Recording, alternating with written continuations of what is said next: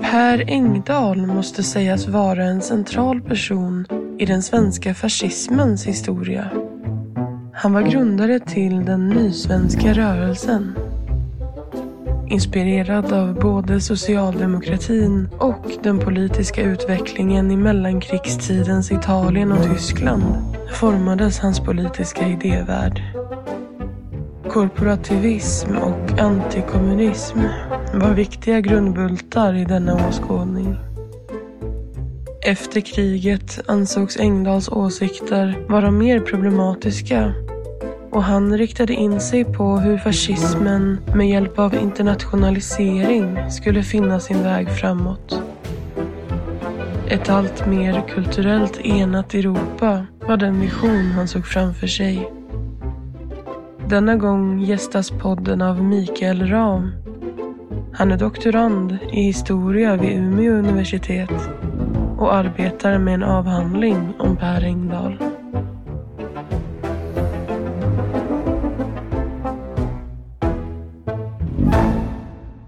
Ja, men då hälsar jag eh, alla lyssnare välkommen till ytterligare ett avsnitt av eh, Moderna Tider och jag hälsar dig välkommen Mikael Ram till podden.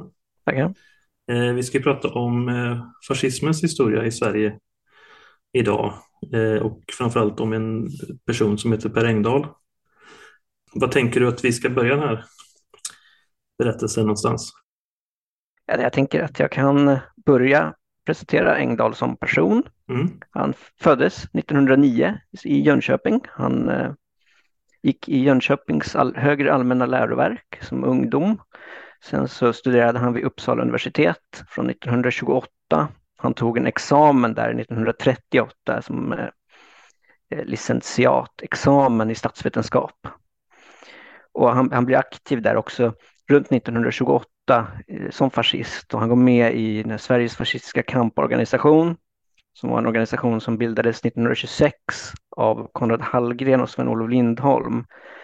Eh, den här organisationen började Eh, inspirerade från Italien, och den italienska fascismen, men man gick från ungefär 1929 allt mer mot nationalsocialism. Hallgren och Lindholm de åker ner till partidagarna i Nürnberg i Tyskland och efter det så går de då mot eh, nationalsocialism från eh, den tidigare fascismen. Då. Man går med man, man går samman med Furugårds nationalsocialistiska parti som har grundats redan 1924. Och vid den här tiden då lämnar Engdahl partiet också. Han vill inte vara med på den här nationalsocialismen kan man säga, utan han grundar sin egen då, föreningen Det nya Sverige som det kommer att kallas man kan säga vid den här tiden, de här många organisationerna i Sverige som var nationalsocialistiska och fascistiska, de är väldigt inspirerade av just Tyskland. Många tar ju sitt program från Tyskland och tar de här Eh, nazistpartiet nazistpartiets 25 punkter, översätter dem från tyska till svenska och tar det som sitt program. Men Engdahl, han vill ju vara lite mer originell, eller i alla fall enligt honom själv. Alltså. Så han vill ju basera sin ideologi mer på, som man säger, på svensk historia och, på svenska bevekelsegrunder så att säga, men, ändå med inspiration då från de här idéerna från kontinenten, de nya idéerna som man säger. Man är liksom emot diktaturtanken, även om man vill se en starkare kung och en starkare regering som inte är lika beroende av riksdagen, men det är ändå inte, det är inte samma starka ledartanke. Man har inte heller samma våldsteorier och våldsglorifierande som finns i den italienska fascismen och den tyska nazismen. Eh, man man säger Engdahl och hans anhängare, de är liksom inte de här eh, gatukämparna som ska göra en blodig revolution liksom på gatan, utan det är det mer intellektuellt än så. Man har inte heller samma rasmyt som inom nationalsocialismen, alltså, där det är helt centralt, rasen och myten om rasen. Men även, eh, det finns ändå eh, vad ska jag säga, en vetenskaplig rasbiologi som man tänker att man, man, man är anhängare till den och till Rasbiologiska institutets idéer. Och man har också vissa antisemitiska konspirationsidéer att eh, judarna har liksom ett, eh, ett alltför stort inflytande enligt de här, inom media, inom eh, bankrörelse och så. Men, men, inte samma kanske vulgära antisemitism som man ser i Nazityskland. Inte, liksom inte samma idéer om att judarna är ohyra eller att de ska förintas på det sättet. Sen 1937 då går man samman. Den riksföreningen, eh, det nya, Riksförbundet Det nya Sverige som det heter då, går samman med Sveriges nationella förbund, SNF. SNF det kommer alltså då från Sveriges nationella ungdomsförbund som har ombildats. Sveriges nationella ungdomsförbund, SNU, var då en ungdomsrörelse, en fristående ungdomsrörelse till Högerpartiet, eller Allmänna valmansförbundet. Men eh, med SNU de har gått då under 30-talet eh, mot allt mer kritik mot demokratin och allt mer nationalsocialistisk riktning som man bryter helt enkelt under 30-talet med helt och hållet med, med AVF som bildar sitt eget ungdomsförbund. Och det är nuvarande Moderaterna? Ja, precis. AVF blir ju så småningom Moderaterna. Mm. Ja. Så man kan säga då att eh, det finns två flyglar inom SNF kan man säga. Det finns mer den här konservativa, reaktionära, tyskvänliga flygeln och sen kanske en lite mer, reaktion, eh, en mer radikal flygel. Och den här radikala flygeln är ju då den som driver på den sammanslagningen med Engdahls nysvenskar som är mer av de här radikala idéerna. Men det, det blir ganska mycket slitningar inom det här SNF. Och redan 1941 så grundade Engdahl en annan organisation som heter Svensk opposition som skulle vara en organisation som skulle fokusera på antikommunistiskt arbete. Den grundas ju precis efter Tysklands invasion av Sovjetunionen. Eh, man kan säga inom den här organisationen, Svensk opposition, då, där finns det också kan man säga, två flyglar. Det blir den mer konservativa, tyskvänliga flygen och så de mer radikala nysvenskarna. Men de här mer konservativa, de kommer ju allt mer att försvinna från 45 då när, när, Tyskland förlorar andra världskriget så försvinner de kan man säga och, och då blir liksom svensk opposition blir då den nysvenska rörelsen. Så det, det är lite kort liksom, om var nysvenska rörelsen kommer ifrån. Ja. Och man kan säga det här är liksom det är sånt vi känner till. Det här är sånt som är utrett. Man kan säga Helene Löv är den som har gjort mer akademiska undersökningarna av, av de här rörelserna. Så den här organisationshistoriken, den, den har man ju liksom koll på. Så det jag har gjort, det är det att jag har fokuserat då på Engdahls ideologi just, mm. som, inte, som man inte har tittat på särskilt noga tidigare. Och man kan säga då om, om den här ideologin, dess ursprung, om man kan börja där, mm. kan man säga att Engdahl är väldigt inspirerad av sena 1800-talets, tidiga 1900-talets svenska politiska tänkare. Och det är inte så konstigt med tanke på hans utbildning som jag sa som statsvetare vid Uppsala universitet det, det är ganska självklart att, att, det är de här som kommer att liksom ha påverkan på honom, som har tagit inspiration ifrån. Och särskilt då är det den svenska statsvetaren Rudolf Kjellén, som också var populär i Tyskland. Just det. Mm. Rudolf Kjellén han pratar ju väldigt mycket om eh, klassamarbete snarare än klasskamp. Han tittar på arbetarrörelsen och Socialdemokraterna och så säger han liksom att det här är ju väldigt bra, det, det är väldigt solidariskt, det är mycket gemenskap, just för arbetarklassen. Men han vill utvidga den här eh, solidariteten, den här gemenskapen till hela nationen. Utöver klassgränserna, så alla ska vara med i den här nationella gemenskapen. Han kallar det här då nationell socialism. Det är ju inte riktigt samma som den tyska nationalsocialismen. Det här är ju långt tidigare får man ju tänka på också. Chilen dör ju redan under tidigt 20-tal så han är liksom inte, det, det är svårt att säga att han är ska protonazist eller liksom föregångare till nazismen. Sånt brukar man ju vilja undvika. Är hans grundidé kopplade ändå till samma idéer som arbetarrörelsen också har då? Eller? Ja, jag skulle säga att arbetarrörelsen föregår ju Chilen. Ja. Vad Chilen gör är att han ser arbetarrörelsens idéer och så tänker han att de här kan utvidgas eller modifieras, skulle jag säga. Kombineras med nationalism därav nationell socialism. Men han tror ändå på någon slags liksom, eh, klass, alltså inte klasskamp då, men ändå att det finns ett, en klassproblematik som behöver åtgärdas. Ja, precis. Han vill ju liksom utvidga det, det, den klassgemenskap som har uppnåtts av socialismen inom, eh, inom arbetarklassen mm. till hela nationen det, här är ju idéer alltså som, som kommer igen hos andra. Även Mussolini skriver i sitt program, eh, eh, Fascismens doktrin, att man, man godtar alltså, i stor utsträckning socialismens problembeskrivning av samhället idag. Eh, men inte, dess, eh, inte socialisternas eh, förslag på lösningar, utan man har en annan lösning. Nej, precis. Mm. Jag kan komma tillbaka till det lite grann. Absolut. Men också, Chilen var som sagt var populär i Tyskland, särskilt hans geopolitiska idéer. Chilen vill gärna se staten som liksom en, en organisk livsform, en organism i sig, som liksom står på, på en högre nivå än individerna som utgör nationen. Jag menar att nationen hade liksom ett, ett eget agerande, en egen agens och stod också i ständig eh, kamp med andra nationer, med omgivande nationer. Och det, det, här var ju geopolitiska idéer som, som fick genomslag i Nazityskland. Chilen var också ganska kritisk mot demokratin, gick väl lite mm, i vågor vad han, vad han tyckte egentligen om rösträtt och sådär, men kan, han, han, var kritisk mot demokratin. Han tyckte folkviljan kunde bäst uttolkas av en intuitiv, enväldig ledare snarare än liksom genom eh, allmänna val. Men det var innan det fanns eh, allmän rösträtt i Sverige? Ja, precis. Eh, Chilen dör 22 tror jag, precis efter att rösträtten har införts. Okej, okay. bra, bra timing kan man säga. ja. Eh, man kan säga att Chilen påverkar även socialdemokratin. Alltså han är inte bara nationalist och bara, man skulle inte bara se honom som någon slags protofascist, utan han, han har inflytande även på socialdemokratin. Han myntar begreppet folkhemmet, eller en av dem som jag hörde i alla fall. Mm, mm. Han eh, förespår ju nästan, ska man säga, skiftet alltså i socialdemokratin från just klasskamp till klassamarbete och samförstånd.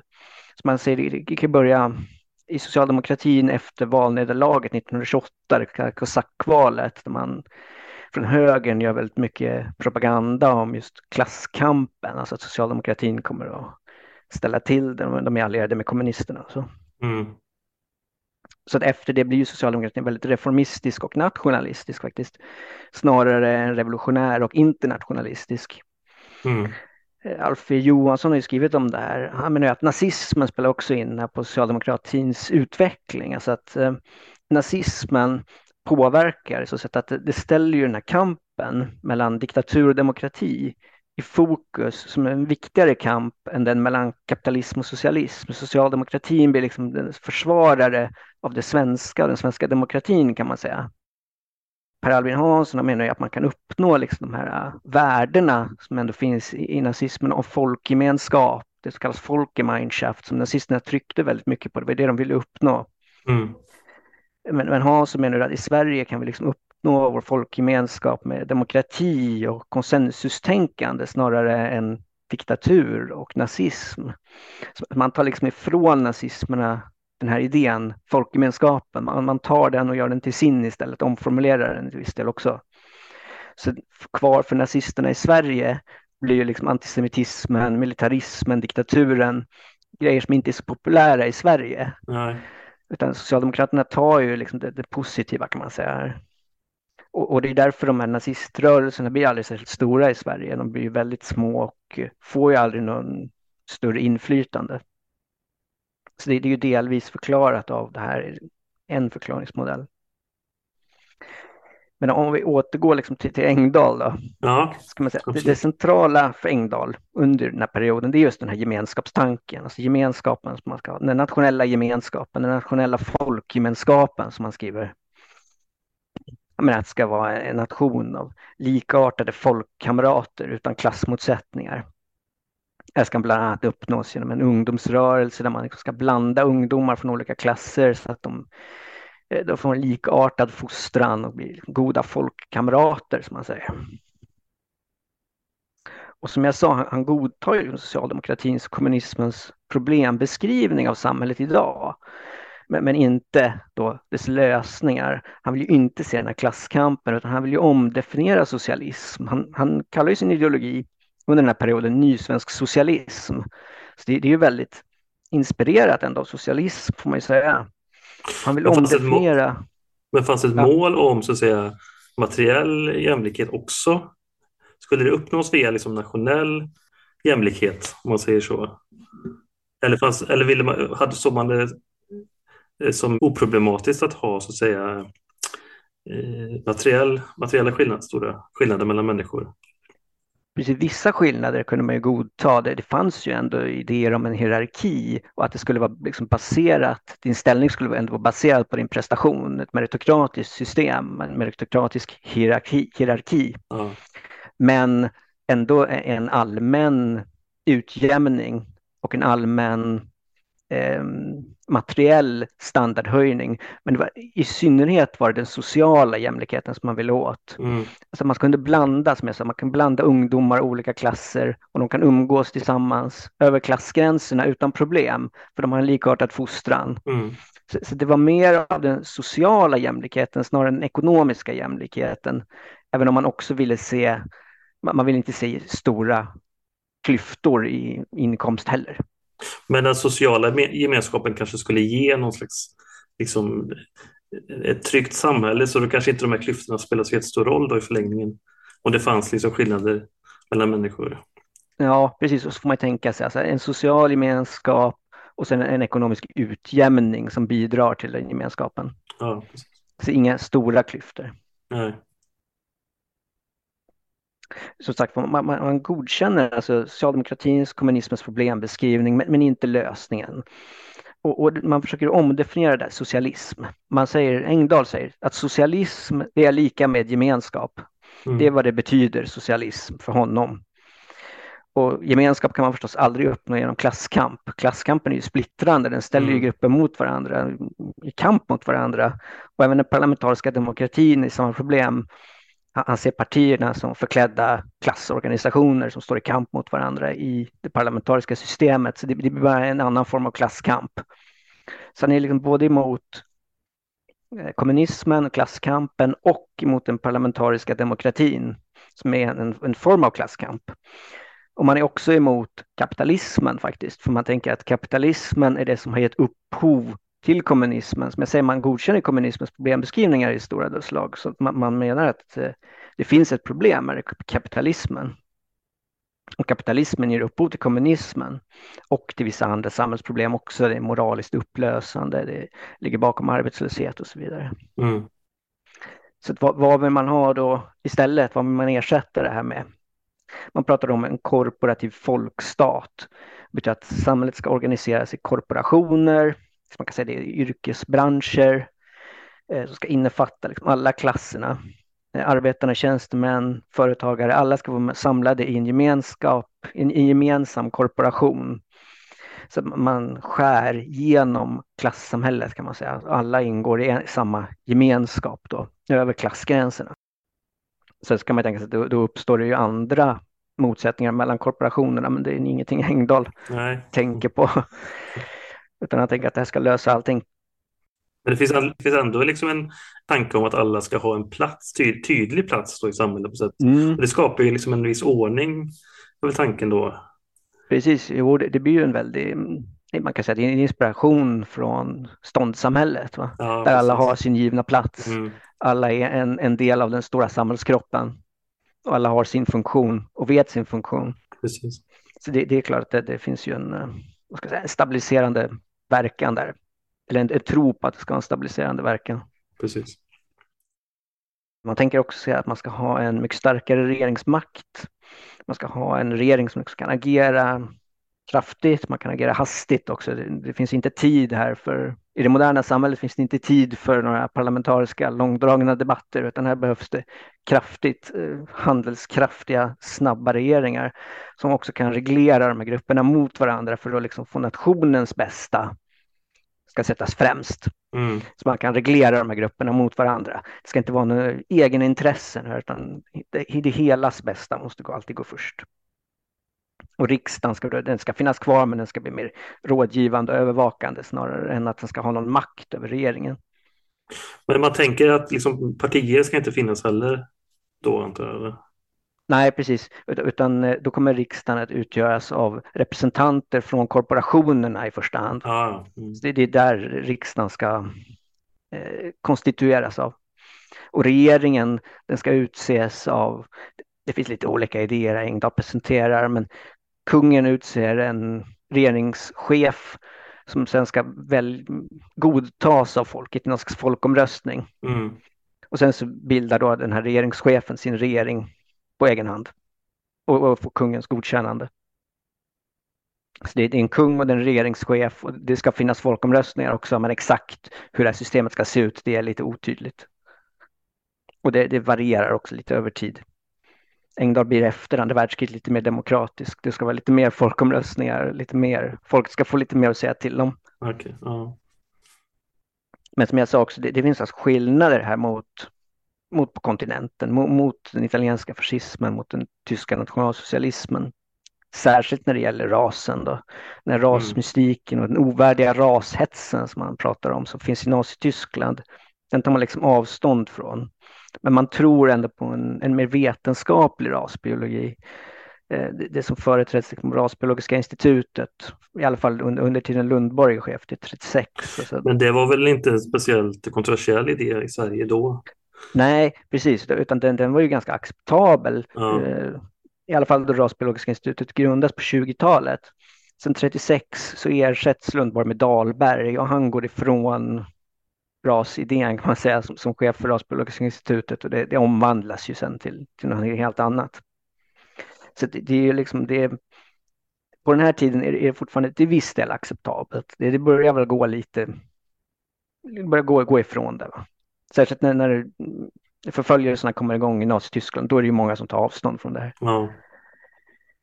Eh, så, så, han har ju ja, man kan säga att han, han, har den här vetenskapliga rasbiologin snarare än eh, den, den tyska antisemitismen. Men det finns vissa antisemitiska konspirationsteorier som han ändå står för. Alltså att judarna är överrepresenterade inom media, inom eh, viss företagsamhet, att det finns många judiska läkare till exempel i förhållande till deras andel av eh, befolkningen och så. Men man tar ändå avstånd från mer vulgära idéer, till exempel eh, Sion Elstes protokoll. Det inser man att det här är liksom en förfalskning. Det finns ingen sanning bakom den här. Men, men den reproduceras ju i Tyskland. Kanske kan förklara lite vad, kort vad det var för någonting. Ja, det, det var ju en eh, påstods vara ett protokoll av ett möte mellan en, en judisk organisation som eh, där de liksom lägger upp sina planer för världsherravälde mer eller mindre, hur de ska försvaga de andra nationerna och ta över kontrollen. Och det här var ju någonting som tillverkades i, i Ryssland i början av 1900-talet av den ryska säkerhetstjänsten här för mig. Om det var i slutet av 1800-talet till och med. Det, ja, det, det var vad Sion Welstes protokoll var i alla fall. Mm. Och det, det här reproduceras ju som sanning, både i Tyskland och i USA av Henry Ford som reproducerar den här i många upplagor. Just det. Men man skiljer sig alltså ganska mycket från den här tyska eh, antisemitismen, tyska rasismen. Eh, man, man kan säga att i nazismen där är ju liksom rasen, rasmystiken verkligen i, i, centrum för hela deras världsbild. De tänker liksom att hela världen är organiserad kring kampen mellan de olika raserna. Och det, det finns ju inte i den nysvenska socialismen, utan här är det ju nysvenska socialismen har en helt annan kärna. Men antisemitismen finns ju där någonstans ändå runt, flyter omkring. Mm. Men den är inte central på det sättet. Det är en stor skillnad. Jag vet inte om du kommer till det senare, men hur såg man på Nazityskland och så säga, när kriget började och tyskarnas framgångar och eventuellt om Sverige skulle bli ockuperat och sådär? Mm. Jo, man var ju ganska tyskvänliga som sagt var, men, men man vill ju inte vara ockuperad av Tyskland. Mm. Det fanns ändå en, en, idé om att liksom Tyskland, att Tysklands ockupationer, särskilt av Norge och Danmark, liksom skulle vara tillfälliga. Att det är något som sker liksom under kriget, under krisen. Man, man måste göra ockupera det nu, men, men sen så kommer man släppa det mer fritt och man ska bilda ett federalt Europa. Det, det var det man ville i alla fall. Man hade samarbeten eller man hade kopplingar med med Finland, där man kunde åka och diskutera de här idéerna med de finska regeringsföreträdare. Liksom hur, ska vi, hur ska vi göra nu efter kriget egentligen för att kunna upprätthålla någon slags självständighet för de mindre staterna? Mm. Och det, det, där, det fanns ju idéer både inom Italien och i Tyskland som, som varierade väldigt kraftigt. Inom Tyskland fanns det de som ville ockupera och annektera, det var väl Hitlers linje, alltså man skulle ockupera och annektera Nederländerna, Belgien, Luxemburg, Danmark och Norge. Alla de här skulle bli delar av ett Stortyskland. Sen mm. fanns det andra som förespråkade mer av en federal modell, alltså att alla de här små nationerna skulle få fortsätta existera i något federalt system dominerat av Tyskland. Ändå. Men det, det, där var, liksom, det var idéer som varierade ganska mycket. De tänkte inte att de skulle kunna spela en viktig roll om Tyskland väl klampade in i Sverige så att säga? Du, du menar liksom om man skulle bli kvisslingar? Ja, precis. Nej, det, det, var man, det var man väldigt kritisk emot faktiskt. Ja, okay. mm. Man kritiserade Quisling väldigt hårt för, just för att han hade förrått sin nation. Man kunde liksom sympatisera till viss del med Quislings idéer, men just hans agerande fördömdes som antinationalistiskt, antipatriotiskt. Han hade liksom förrått Norge. Man skulle ändå ta strid mot tyskarna om de skulle gå in i Sverige så att säga. Ja, precis. Man skulle inte försöka uppmana till något vapenstillestånd eller att man skulle lägga ner vapnen. Det, det var otänkbart. Utan det, det var, man var patriotiska svenskar ändå. Mm. Sen så fanns det också från tyskt håll fanns det idéer om liksom vilka man kunde samarbeta med. Och där var Engdahl, han var inte påtänkt som någon slags svensk ledare. Man, man tänkte Lindholm kunde möjligtvis vara någon slags ungdomsledare. Det fanns den här riksföreningen Sverige-Tyskland som var mer konservativa, där det fanns liksom bankdirektörer, officerare, grevar, friherrar och så vidare. Den var väl mer samarbetsvillig med Tyskland. Och tyskarna, om man ser vad de gjorde i resten av Europa, alltså i Kroatien till exempel, där ville man ju samarbeta med bondeförbundet från början. Men det, det, det kroatiska bondeförbundet var inte alls intresserade av, av en mm. tysk ockupation eller ett samarbete. Så så blev det ju Stasja till slut ändå. Mm. Alltså den, den inhemska fascistorganisationen. Men, men, tyskarna var ju i allmänhet inte intresserade av att samarbeta med andra fascister faktiskt. Utan man föredrog ju att samarbeta med ja, bondepartier, med auktoritära militärdiktaturer som i Rumänien, där marskalk eh, Antonescu i Ungern, var det Horthy i Spanien, Franco som inte var med i axelmakterna men ändå kunde samarbeta med dem. Ja, man tröttnade snart på Quisling också egentligen, tyskarna.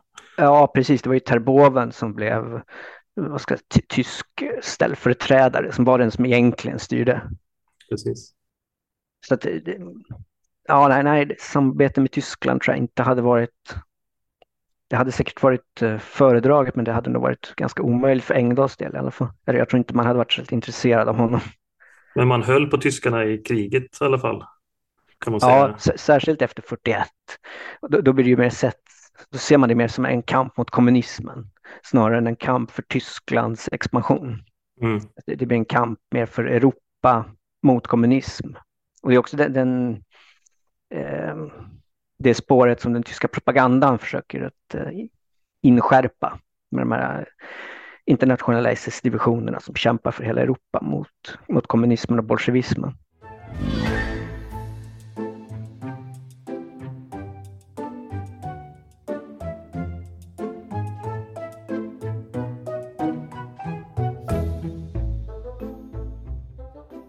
Om man då går tillbaka till den nysvenska socialismen ja. lite mer, ska man säga i jämförelse med fascismen då, så var det en kombination av nationalism och socialism, liksom fascismen var.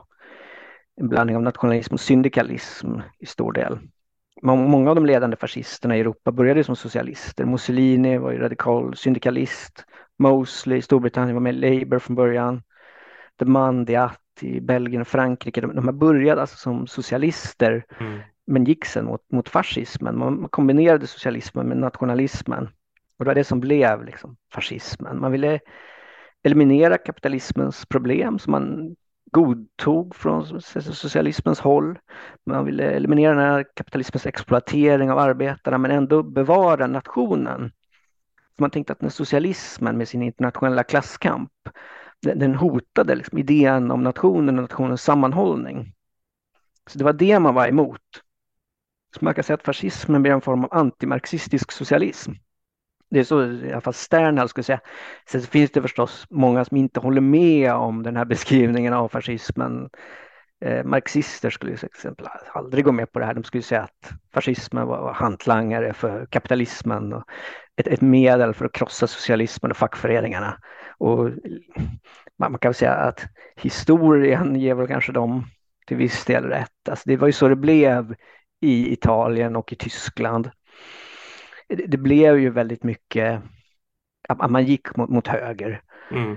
Eh, man, man övergav ju de här socialistiska idéerna ganska snabbt. Man rensade ut de här radikala elementen både i Italien och i Tyskland. I Tyskland med spektakulärt och oblodigt Långa knivarnas natt 1934, då rensade man ut de här radikala idéerna och de, radik de företrädarna för de radikala idéerna framför allt.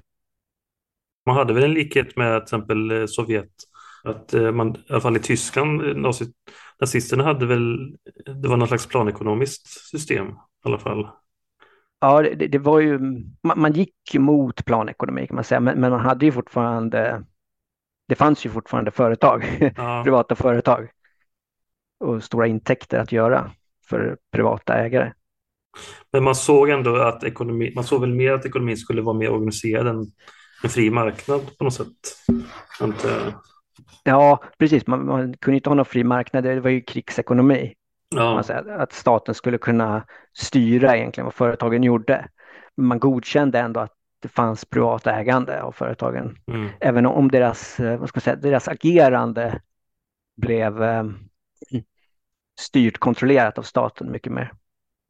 Engdahl förespråkar ett system som kallas fri planhushållning. Ja, det. Där det, är liksom, det är fria företag, men de, här de, de styrs via korporationerna och korporationerna står i kontakt med staten. Så det, det finns liksom en kontakt hela tiden mellan de här fria företagen, in, fria inom citattecken, företagen och staten. Så det, företagen de har liksom fortfarande en, en ägare eh, och en, en, ett vinstmotiv mm. och de kan agera som de själva vill så länge de uppfyller den, de nationella behoven. Så det finns liksom en, ett direktiv från staten. Sen får företagen själva bestämma hur de vill uppfylla direktiven. Men det är ändå att det ska vara ganska små eh, korporationer då, eller?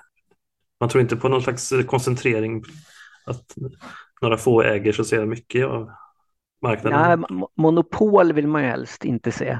Nej. Och det fanns det var lite olika beroende på vad det var för bransch skulle jag säga. Mm. Jordbruken var tänkt att vara ganska småskaliga, mm. Eh, friägande bönder och så. Medan inom industrin kunde man tänka sig något större, men, men inte stora monopol vill man inte se. Men det är också, man måste säga att det, det korporativa systemet, det tillämpas ju aldrig fullt ut, vare sig i, i Italien eller i Tyskland. Utan det är ju någonting som blir halv, halvtillämpat, så att säga, halvmesyrer. Och även Engdahl är ganska otydlig exakt hur det här systemet ska se ut. Han skriver på flera tillfällen att det ska växa fram organiskt av sig själv. Man ska ge en, en push från staten men inte, man ska inte liksom göra någon detaljstyrning. Nej. In, var, varken liksom på större nivå eller på lägre nivå utan det ska, det ska ske ganska organiskt. Fackföreningar var inget man tyckte var bra antar jag? Eller? Fackföreningarna skulle ju de skulle liksom uppgå i korporationerna. Ja. Så de, de skulle upphöra men, men ändå arbetarna skulle ingå i korporationerna. Det skulle vara obligatoriskt att vara med i de korporationerna. Så alla arbetare skulle vara med där. Mm. Men inte fackföreningarna som sådana blir inte kvar. Nej. I, I, Tyskland skapar man ju en, en större fackförening för en DAF, Deutsche Arbeitsfront, som är, samlar upp alla fackföreningar i en nazistorganisation. Mm. Och det, det, är lite olika man hade lite olika idéer om den här korporatismen. I, i Tyskland var det ett sätt, i Italien ett annat.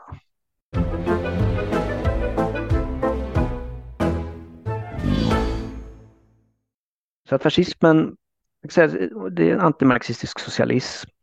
Men, och själva ville man se sig själva som varken höger eller vänster utan som mer som en tredje väg. Mm. Man, man, man, man överskred både höger och vänster och, och, blev någonting annat. Men i praktiken så gick man ju hela tiden mot höger för man allierade sig med högerorganisationer. Antimarxismen tog överhanden i ideologin och blev ju det viktigaste.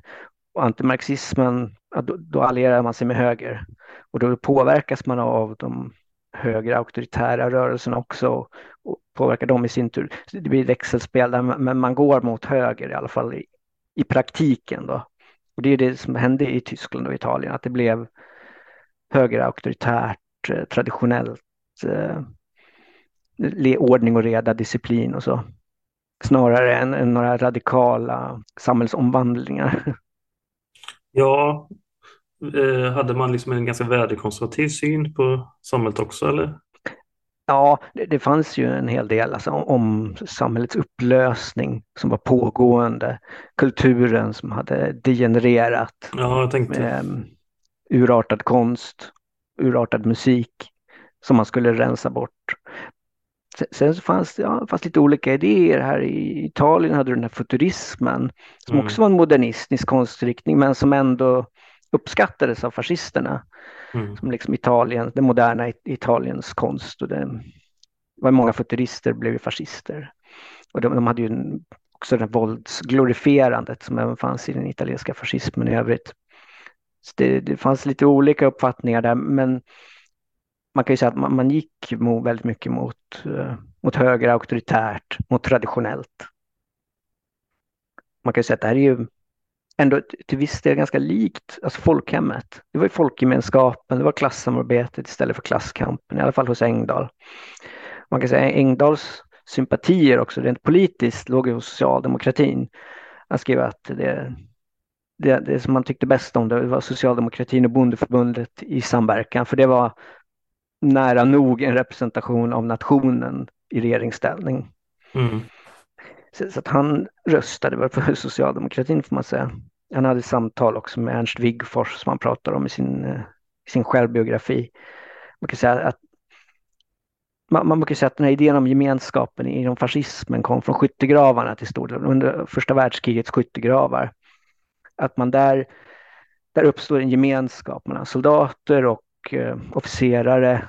Och det var en gemenskap som gick över klassgränser. Alla var liksom samma, alla var, var i samma nation och slogs för samma nation. Så de var enade på det sättet. Och när gemenskapen som de hade upplevt i, i skyttegravarna med alla sina landsmän, den vill man sedan överföra på hela nationen. Mm. Det, det, var den gemenskapen som kom med de här veteranerna in i, i den italienska fascismen och den tyska nazismen. Och, och, nu kan ju omöjligt Engdahls idéer om gemenskap komma från skyttegravarna, för Engdahl var ju dels för ung när första världskriget utspelade sig och dels var han i Sverige som inte var med i första världskriget. Men, men där finns också en, en, vad jag skulle säga, en ledtråd till Engdahl i hans självbiografi. Där han skriver en del om hans tid i Jönköpings högre allmänna läroverk som ungdom. Och där skrev jag att han, han umgicks där i skolan med andra pojkar av andra arbetare, av andra klasser, av arbetarklassen. Man får säga Eng, Engdahl var övre medelklass kan man säga. Hans, hans far var artilleriofficer, hans mor var, var dotter till en textilfabrikör. Och de, de hade väl ett ganska fint hem med stort bibliotek och hembiträden och så, där. så han är väl lite övre medelklass ska jag säga. Men han umgicks där i skolan i alla fall med, med pojkar av andra klasser, och särskilt av arbetarklassen. Och han menar där, där får han liksom till sig arbetarklassens åsikter via de här eh, klasskamraterna. Och att det är där hans idéer grundläggs om klassamhällets orättfärdighet och att det, det här klassamhället måste upp, upphöra, måste upplösas. Mm. Han, han, menar att de här idéerna kom, kommer därifrån hans, hans ungdom. Så utan att bli, bli alltför psykologiserande och spekulativ så ska jag säga att Engdahls idéer om gemenskap, som är helt centrala här, alltså, de grundläggs under hans tid i skolan. Men han, går aldrig, han, går, han har aldrig några tankar på att gå med i Socialdemokraterna? Mm, inte vad jag har sett. Nej. Som sagt, det är många, väldigt många fascister som börjar som socialister mm. och som är med i socialistpartier. Mm, men jag, jag, tror aldrig att Engdahl är det faktiskt. Mm. Han, han, går direkt, han går direkt på fascismen. Mm. Eh, man, man, man, måste nog anta att hans far var ganska konservativ, som sagt var nationalistisk artilleriofficer. Eh, de kommer hans, eh, från hans mors sida kommer han från Kina-området där chartaunismen, en form av kristendom, som var väldigt eh, uppvärderande av, av kungen, landshövdingen, domprosten. Det var de man liksom skulle lyssna på auktoriteten. Den var väldigt stark där. Så det, det var antagligen mer, mer, att han kom från, från en konservatism och nationalism in i socialismen. Jag, jag skulle säga istället för att komma från socialismen och kombinera den med nationalismen så kanske han kom mer från nationalismen och kombinerade den med socialismen från mm. hans upplevelser i skolan. Möjligtvis. Sen kan man säga också, med, med tiden här så kommer Engdahls idéer om gemenskap sen att utvidgas från nationen till hela Europa. Han pratar allt mer om liksom utrikespolitisk gemenskap över gränserna, som man säger.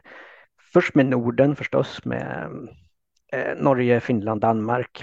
Att det här ska bli liksom en enhet, en politisk enhet.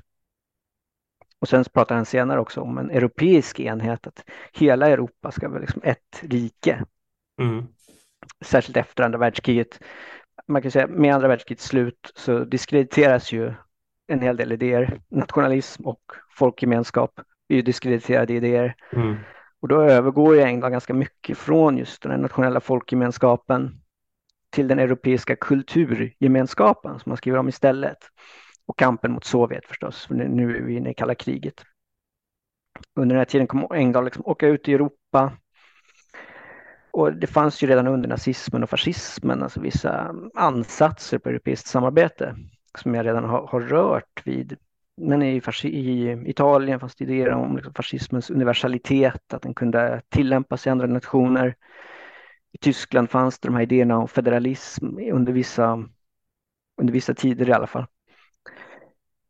Så det är väl det här Engdahl liksom fortsätter på kan man säga. Man fokuserar väldigt mycket på antikommunismen och kampen mot Sovjet. Och det här är något man påbörjar alltså redan med, med svensk opposition som jag nämnde. Att det, det, är kampen mot Sovjetunionen som fortfarande står centralt här. Man kan säga 1947 så hade man ett nordiskt möte i Köpenhamn. Sen så får man besök i Sverige på Nysvenska rörelsens möten från Danmark och Norge. De grundar sina egna rörelser som är motsvarigheter till Nysvenska rörelsen ungefär. Och sen kommer den stora kongressen 1950 i Rom. Då är det, det italienska fascistpartiet de som är eh, efterlevande och eh, de eh, som, som har hållit fast vid fascismen, MSI. De anordnar en stor kongress med nyfascistiska partier och tänkare från flertalet västeuropeiska länder. Och där kommer man då att anta ett program från Engdahl, en programförklaring på tio punkter och man kommer överens om att man ska hålla ett uppföljande möte 1951 i Malmö. Och det är ju det på det här mötet då, i Malmö 51, det är då man grundar den så, så kallade Malmörörelsen. Eller som det egentligen hette, Europäische Sociale Bewegung, ISB, Europeiska sociala rörelsen. Och det, det är inte en, en sammanhållen organisation riktigt, utan det är mer av ett nätverk av flertalet nyfascistiska rörelser från olika länder från MSI från Italien, som jag säger, Västtyskland, Frankrike, från Beneluxländerna, Sverige, Norge, Danmark, Finland, eh, diverse andra också. Det finns en grupp exilungrare också till exempel. Så det, det, är många, många, många organisationer som ingår i det här nätverket. Och under 50 och 60-talet sen så kommer Engdahl att åka ut i Europa. Han kommer hålla möten, han kommer möta olika företrädare. I Spanien får han till och med träffa regeringsföreträdare. Han håller tal. Ja, han är aktiv här. Från man kan säga, slutet av 50-talet sen fram till mitten av 60-talet så trappar aktiviteten gradvis av. Och sen om man går ända fram till, hoppar fram lite grann, till 1980, då har man ungefär 100 medlemmar kvar i Nysvenska rörelsen. Mm. Så den har liksom dött av här från mitten av 60-talet till 80. 92 lägger man ner vägen framåt, 94 dör Engdahl idag finns det liksom ett par ganska inaktiva internetsidor kvar och någon, någon enskild entusiast som försöker hålla Engdahls eh, tankar vid liv kan man säga. Det är ganska inaktivt organisatoriskt, men hans idéer finns ju kan man säga kvar till viss del. Ja. Mm. Eh, om man ser på nyfascismen, den här en, en, viktig trend inom nyfascismen, det var just internationaliseringen. Det var inte bara Engdahl som grundade en sån international och MSI, eh, utan det fanns ju det fanns flera stycken sådana här. Det fanns en som hette NOE, Nouvelle Ordre Européens, någonting franska. Eh, och, och eh, de grundade också en underorganisation med EVS, Europäische Verbindungsstelle. Det fanns MOS, som grundade National Party of Europe, vilket var lite mer av en organisation snarare än ett nätverk, men, men ändå samma liksom idé. Så det var många, många sådana organisationer som bildades på den här tiden. Och då hade man en liknande idé, alltså man hade fastsatt ett politiskt program då som skulle gälla liksom över hela Europa. ISB hade ju då ett program som skulle gälla över hela Europa. Man hade liksom mm. en, en, exekutiv som bestod av Engdahl, Bardèche från Frankrike, Priester från Tyskland, Massi från Italien. som var företrädare liksom för sina stora partier då i sina länder. Och, och de, de kom överens om, man hade en tidning som kallade Nation Europa, där man utvecklade sina idéer om Europa, om hur Europa skulle enas. Man hade mm. idéer om, om liksom ett europeiskt enhetsrike, om korporatismen som skulle ligga till grund för det.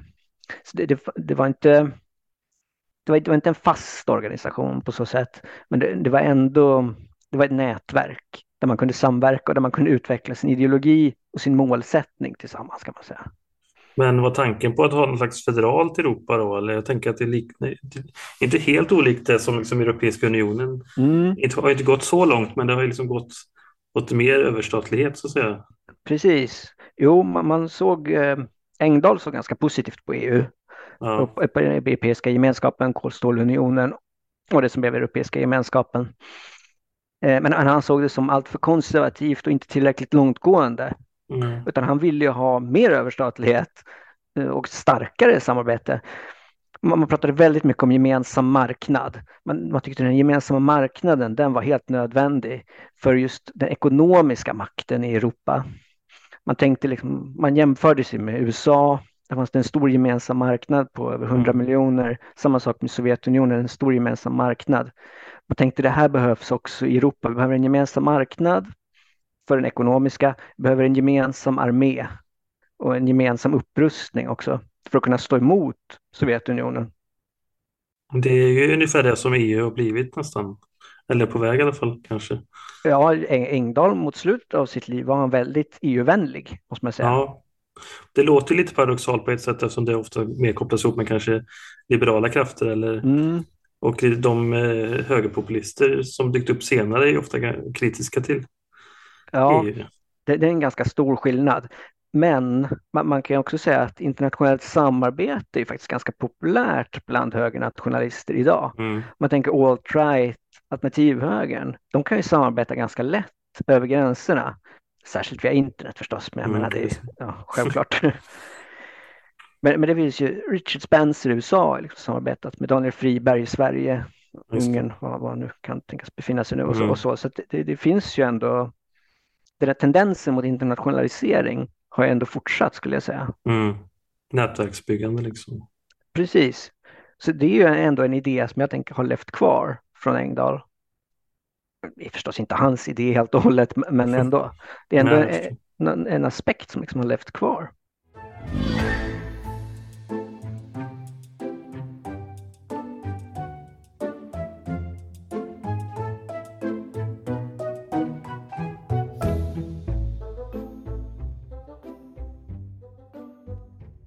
Jag säger också Engdahl, han, han, gick från den här myten om nationen som jag sa till myten om, om Europa och den gemensamma kulturen. Och det där är också någonting som är kvar idag skulle jag säga. Det, det, är mycket man pratar ju om kultur. Man pratar inte om ras längre om man inte är väldigt marginaliserad. Så det är ju kultur och det är, det är en etnopluralism som man brukar säga. Det är förstås inte ett, ett begrepp som Engdahl hade utan det, det är ju en, någonting ganska nytt ändå, etnopluralism. Men, men det är ändå samma tanke som finns hos Engdahl. Så det är ändå en, en, ett embryo som finns där hos Engdahl skulle jag säga. Men definierade han liksom vad europeisk kultur var mer konkret? Alltså, eller vad som inte var europeisk kultur kanske mm. också? Kanske mer faktiskt det, att han tänkte Sovjetunionen var liksom asiatisk, främmande. Mm. Det, det, var motsatsen till den europeiska kulturen. Den europeiska kulturen var mycket centrerad kring kristendom Mm. Engdahl var ganska, han var ganska religiös, måste man ändå mm. säga. Alltså, religionen var, var grunden för moralen och den kristna traditionen var grunden för Europa och den europeiska kulturen. Mm. Han hade lätt att samarbeta med till exempel falangisterna i Spanien som också var väldigt eh, katolska mm. i sin inriktning. Och han hade inga problem med katolicismen heller. Han var ju protestant förstås, men han hade inga, han hade inga motsättningar mot, mot katoliker. Eh, mot andra religioner kanske han var mer kritisk då, alltså icke-europeiska? Mm. Jag kan inte ta till minnes att han nämner islam överhuvudtaget faktiskt. Nej, det, kanske inte var så, det kanske inte var så stort inslag i Sverige. Nej, precis. Immigrationen var ju inga... Han ser positivt på Turkiet, det vet jag. Mm. Han ska, Turkiet ska ingå i den här europeiska enhetsstaten så småningom i alla fall. Han tänker att det ska börja liksom med Västeuropa och sen med tiden kan Storbritannien komma in. De var också lite avsides. Så med tiden mm. kan de komma in och med tiden kan Turkiet och Jugoslavien komma in också. Han, han uppskattade Tito väldigt mycket som att han mm. var, stod upp mot Moskva enligt Engdahl. Ja, ja. Men, men just um, islam kan jag som sagt inte minnas att han nämns alls. Däremot han, han pratar alltså efter kriget om vad han säger, rasernas lika berättigande. Mm. Att även de afrikanska staterna menar han med tiden ska kunna gå med i det här europeiska riket. Jaha. Att, att de, de, ska, de europeiska kolonierna i Afrika, de ska utvecklas och de ska utvecklas mot självständighet. Och när de har blivit självständiga och uppnått en viss kulturell nivå, som Engdahl inte definierar närmare än så, då ska de liksom kunna ingå i det här europeiska riket också. Så han, han försöker framställa sig väldigt mycket som icke-rasist, om vi säger så. De ska bli europeiska på något sätt då, tänker han? Eller? Det får man ju tänka sig, ja. att den där kulturella nivån ska väl säkert baseras på, på europeisk kultur, får man anta. Mm. Men han, han, utvecklar inte det där jättemycket mer mm. än så. Och en annan trend som jag skulle säga in, inom nyfascismen som var populär, det är det här metapolitiska arbetet. Mm. Det pratar man om mycket nu, det metapolitiska, att man ska arbeta utompolitiskt, att man ska arbeta mer för att påverka diskurser, påverka kultur. Man ska grunda liksom tankesmedjor och så. Och den här är ju någonting som också finns hos Engdahl att det är ett utompolitiskt arbete. De här organisationerna som man grundar, Nysvenska rörelsen i synnerhet, är ju aldrig ett parti. Det är mm. aldrig ett politiskt parti, utan det är någonting som ska arbeta utompolitiskt. Och eh, samma sak med ESB, det är aldrig liksom ett europeiskt parti, utan det är ju en påverkansgrupp, tänker han snarare, som skär tvärs igenom nationerna och klasserna och ska liksom verka för idén om den europeiska förbundsstaten och korporatismen som ska ligga till dess grund. Men det, det, det är aldrig ett, ett, politiskt parti. Så det, det, är aldrig inom politiskt arbete utan det är extrapolitiskt, utom parlamentariskt, metapolitiskt. I dagens, i dagens eh, språkbruk skulle man kalla det metapolitiskt. Engdahl gör det aldrig eftersom att det inte är ett begrepp som finns när han är aktiv. Nej. Men det är ändå det är ändå den idén som finns där. Så där var liksom Engdahl ja. i, i korthet. Men jag tänkte lite på vad, vad hade han för liksom roll i den svenska debatten eller liksom i det offentliga Sverige? Eh, för han hade ju inget parti som du sa, men var han en person som var känd bland folk i allmänhet? Eller? Ja, jag skulle säga fram till 45. Han, han balanserar liksom på gränsen till vad den politiska anständigheten är, det politiska acceptabla. Och innan 45, då ska jag säga, då befinner han sig innanför den gränsen för det politiska acceptabla. Och där kan man lyssna på honom, man kan prenumerera på hans tidning. Som jag sa, han kan även diskutera frågor till och med med regeringsföreträdare, med Ernst Wigforss i synnerhet, mm. finansminister i Sverige. Han, han, han, menar också att han har pratat med, med Per Albin Hansson och med Tage Erlander också till och med. Men, men ja, hur djupa de diskussionerna är, det, det är svårt att avgöra. Eng, Engdahl är väldigt mycket en skrävlare. I hans självbiografi så återkommer det gång på gång hur eh, hans idéer är alltid så förnämliga. Och när, han har pratat med någon så är de alltid övertygade om att Engdahl har helt rätt. Att ja. hans idéer är helt korrekta. Så ja, men, men jag skulle säga att han är liksom han, han är på det politiska acceptabla fram till 45. Hans tidning den har väl ingen jättestor spridning, men den, den, finns ju där i alla fall. Men efter 45 skulle jag säga, då, då trillar han väl över in, in, in i det politiskt oacceptabla snarare. När han försöker gå med i Sveriges författarförbund så försöker Guillou och några andra få honom utkastad, vilket mm, misslyckas. Mm. Han, han, får vara kvar i författarförbundet. Eh, han försöker släppa, han släpper många diktsamlingar under sitt liv. Men diktsamlingarna efter kriget får väldigt dåliga recensioner. Engdahl menar sig vara politiskt förföljd efter kriget. Han skriver en hel del om hur han diskrimineras liksom för sina, sitt politiska ställningstagande. Han menar att han har egentligen behållit samma idéer och det är inga konstiga idéer de är inte rasistiska och de är inte antisemitiska utan det är, liksom det, det är samma idéer han har haft sedan 30-talet och det är inget, de är helt svenska, det är inget konstigt. Jag försökte motståndare, så att säga, politiska motståndare koppla ihop Engdahl med nazisterna så att säga efter kriget. Ja, ja. Engdahl förekommer ju alla mm, ska säga, översiktsverk av nazism och högerextremism. Så där, där kommer du hitta ett, ett kapitel med Engdahl. Mm. Och de är ofta skrivna ganska polemiskt och eh, de är ju nästan politiska inlagor. Holger Karlsson, ett varningsord 1942, den är förstås den är väldigt politisk. Det är ju en skriven under kriget. Och där finns ju Engdahl med liksom, som, som företrädare för de nazistiska idéerna. I Sastamoinens nynazismen från 60-talet som också är väldigt... Sastamoinen var journalist på Arbetaren här för mig. Så det, det är också väldigt mycket att man liksom ska kartlägga de aktiva nazisterna. Och där är ju Engdahl med som en av dem. Så det, han har ju väldigt mycket, han har ju sett som, som en del av den här högerextremismen. Men nu förhöll han sig själv till liksom det som hände i, eller nazisterna som ställde till med så att säga under kriget? Ja, förintelsen. Han, han säger, till början säger han att om det som de säger är sant, förintelsen, då fördömer han det.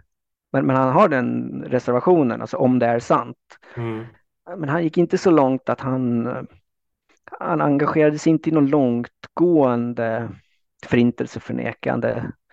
Eh, som till exempel, han, han börjar inte prata om så här, dog verkligen sex miljoner judar. Mm. Han vill ju mer vara, inte prata om det alls, eller prata om det mer relativiserande. Han säger liksom att ja, tyskarna begick krigsbrott och förintelsen, men de allierade begick också krigsbrott och det har ingen pratat om. Mm. Så jag vill hellre prata om det för att liksom ställa det i relation, för det, det har gömts undan. Så jag vill prata om det snarare än om tyskarna, för det har så många andra sagt sitt om. Han vill inte riktigt ta i det kan man säga.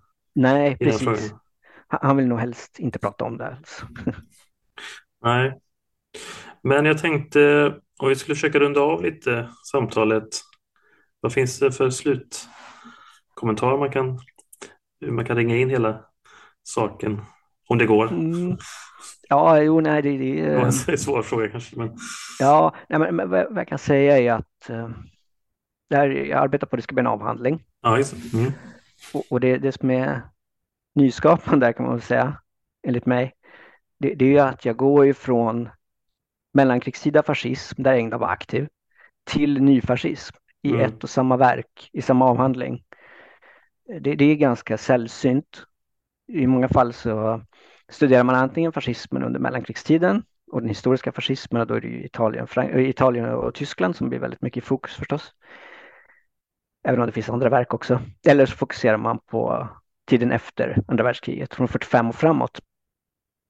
Så det, det jag försöker göra här är egentligen skapa en helhetsbild av någon som går från fascism till nyfascism. Mm. Det är väl det som blir det intressanta, man kan se, och man kan se den, den, den liksom förändringen som sker där om hur man kan, kan, hur man kan analysera den. Väldigt spännande, måste jag säga. Mm. Men eh, om du inte har något mer att tillägga så tackar jag dig Mikael Ram för medverkan i podden. Ja, nej, tack så mycket för att jag fick vara med. Ja, jättekul. Du har hört ett avsnitt av Moderna Tider. Gäst var Mikael Ram. Programledare Stefan Hjalmarsson Klippning av Radio Melland. Speaker Matilda Säv.